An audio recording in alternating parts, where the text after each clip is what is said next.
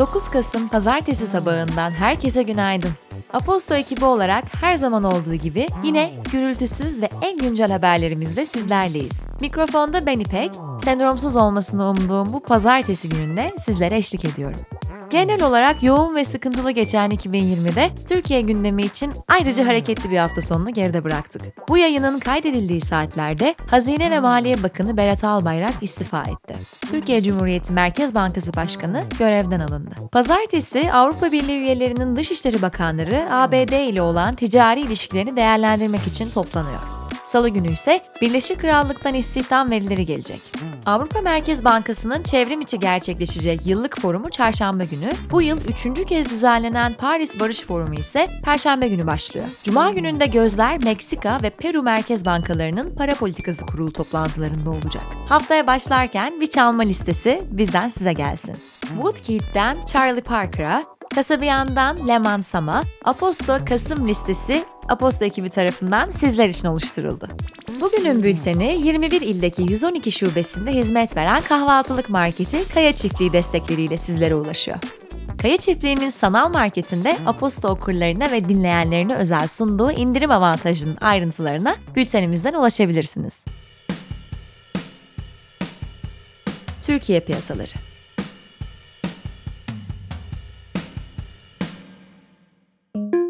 Cumhurbaşkanı kararıyla Türkiye Cumhuriyet Merkez Bankası Başkanı Murat Uysal görevden alınarak yerine Naci Ağbal getirildi.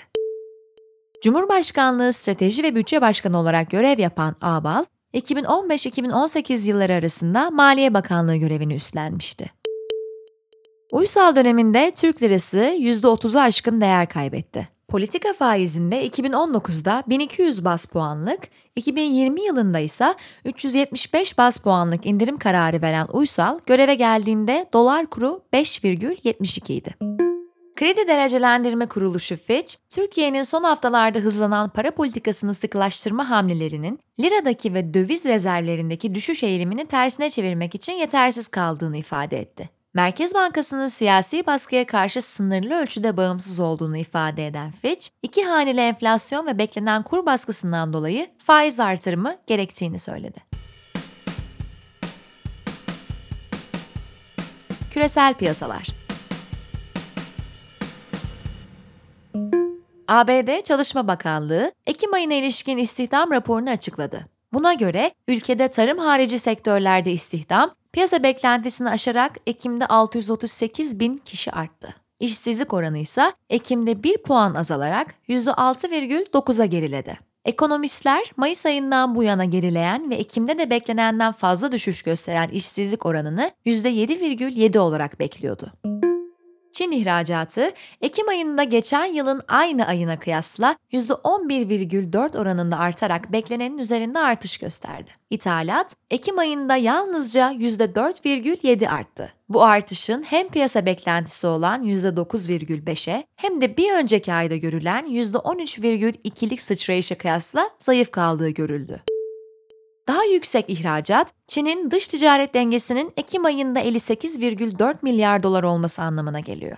Bir önceki ay bu sayı 37 milyar dolardı.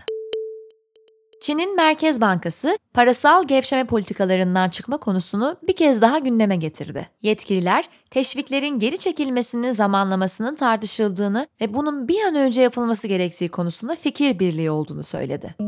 Almanya'nın sanayi üretimi Eylül ayında piyasa beklentisi olan %2,7'nin altında kalsa da %1,6 arttı. Ülkenin sanayi üretimi Ağustos ayında %0,5 artmıştı. Ekonomistler Almanya'daki son kısıtlamaların imalat ve inşaat sektörlerini doğrudan etkilemeyeceğini ancak bir bütün olarak ekonominin dördüncü çeyrekte küçülmesinin muhtemel olduğunu düşünüyor.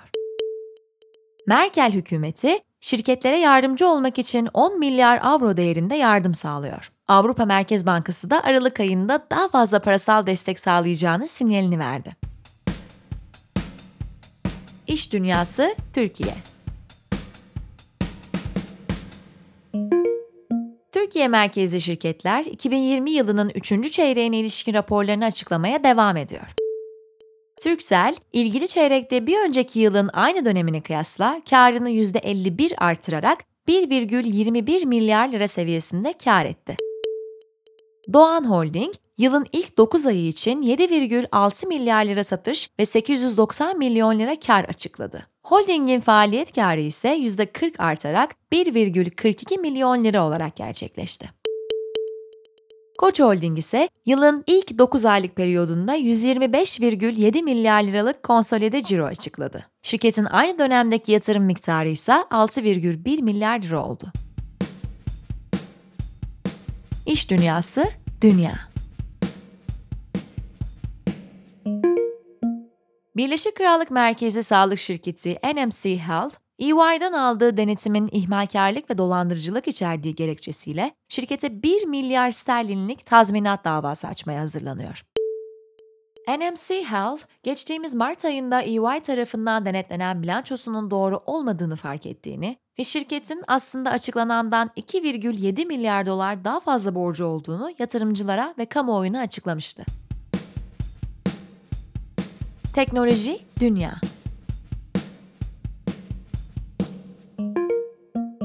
Netflix, kullanıcıların önceden hazırlanmış içerikleri belirli bir yayın akışında görebileceği Direct özelliğini duyurdu. Bu özellikle ne izleyeceğine karar veremeyen kullanıcıları hedefleyen Netflix, test yayınlarını geleneksel televizyon izleme kültürünün yaygın olduğu Fransa'da yapmaya başlayacak.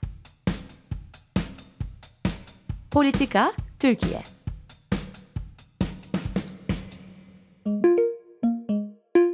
Hazine ve Maliye Bakanı Berat Albayrak'ın resmi Instagram hesabından istifa açıklaması yapıldı.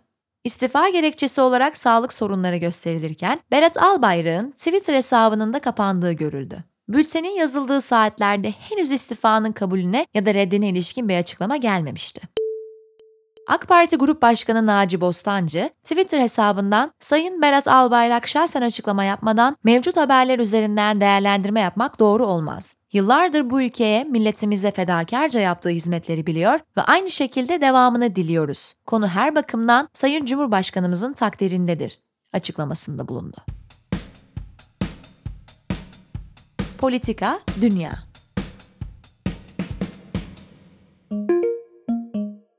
Azerbaycan Cumhurbaşkanı İlham Aliyev, Dağlık Karabağ bölgesinde stratejik öneme sahip bölgenin ikinci büyük şehri Şuşa'nın işgalden kurtarıldığını duyurdu. Ermenistan yetkilileri ise bu duyuruyu yalanladı.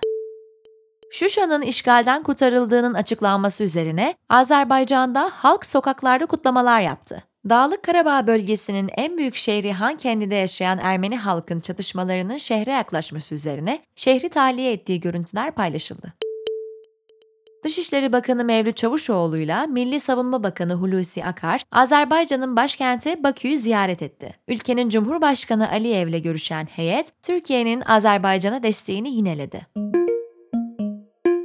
ABD'de 3 Kasım'da gerçekleşen başkanlık seçiminin galibi olan Demokrat Partili Joe Biden, birlik ve uzlaşma mesajı verdiği zafer konuşmasında, Amerika'daki şeytanlaştırma dönemini bitirmeye şimdi ve burada başlayalım ifadelerini kullandı. Biden, hükümetin ilk görevinin pandemiyle mücadele olacağını da söyledi.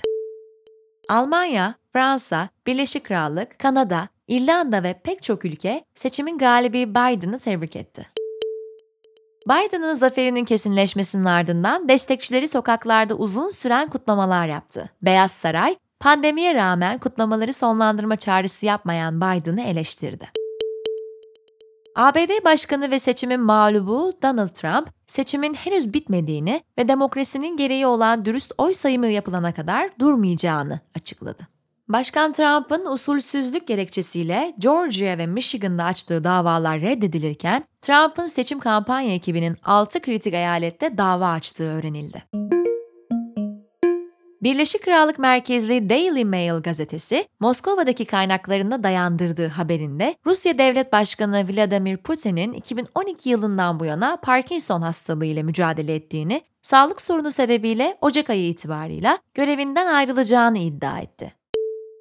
Kremlin sözcüsü Dmitri Peskov, Putin'in sağlığı mükemmel ve istifa etmeyecek açıklamasında bulundu.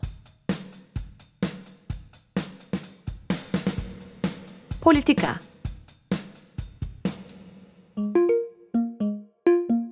Son dönemin en sıcak gündemi ABD seçimleri, aylar öncesinde başlayan seçim kampanyalarının rekor harcamalarıyla da adından söz ettiriyor. Bu yıl 14 milyar dolara ulaşacağı öngörülen toplam harcamalar 2016 seçimlerini ikiye katlıyor. Mehmet Şimşek'in hazırladığı bu yazıda ortalama maliyetlere, 2020 seçimlerine ve para zafer ilişkisine odaklanacağız. BBC'nin The Center for Responsive Politics'in araştırmasına dayandırdığı videoda ABD'de 2016 seçimlerinin 6,5 milyar dolara mal olduğu belirtiliyor. Tahminlere göre ABD'de 2000, 2004, 2008, 2012 ve 2016 seçimlerinin ortalaması alındığında her bir başkan adayının 2 milyar dolardan fazla harcama yaptığı tahmin ediliyor.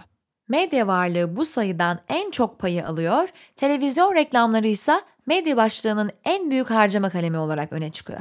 Donald Trump'ın kampanyasının Super Bowl'da yer alan bir reklam için milyon dolarlar harcadığı belirtiliyor.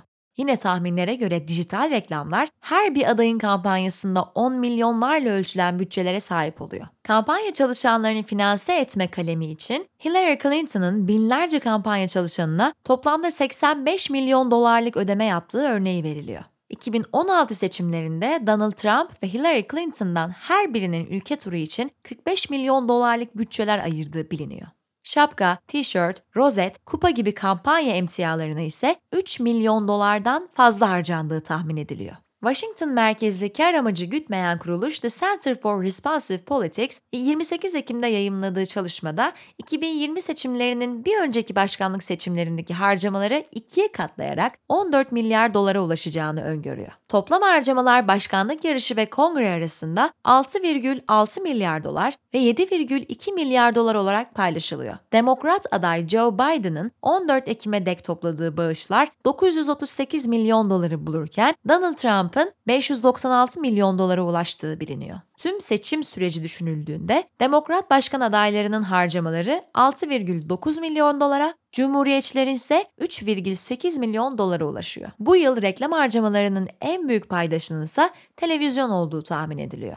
Çatısında 42 pazarda 60'ın üzerinde yerel kanal bulunduran Scrips'in CEO'su Adam Simpson, şirketin mevcut ekonomik zorluklara rağmen rekor düzeyde reklam geliri elde ettiğini ifade ediyor. Medya konglomeratı Meredith'te yerel siyasi spot reklamcılığında 2 yıl önceye göre %43'lük bir artış kaydedildiğini belirtiyor.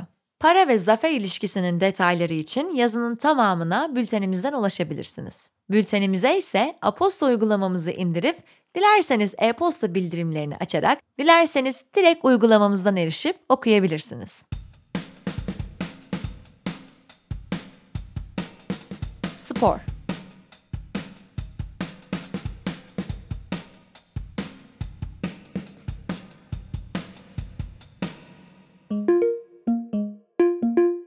THY Avrupa Ligi ekiplerinden Panathinaikos, 30 yaşındaki oyun kurucu Shelvin Mack'le 2 aylık sözleşme imzaladı. Son olarak İsrail Ligi ekiplerinden Hapoel Jerusalem formasıyla 31 maçta forma giyen Mack 12,1 sayı, 3,6 rebound, 2,1 asist ortalamaları yakalamıştı. Formula 1'de Bahreyn pisti 29 Kasım ve 6 Aralık tarihlerinde iki ayrı Formula 1 yarışına ev sahipliği yapacak ve bu yarışlar seyircisiz olarak gerçekleştirilecek. Öte yandan sağlık çalışanlarıyla yakınlarına belirli sayıda koltuk ayrılacağı açıklandı. Dünün öne çıkan karşılaşmaların sonuçlarına yine bültenimizden erişebilirsiniz.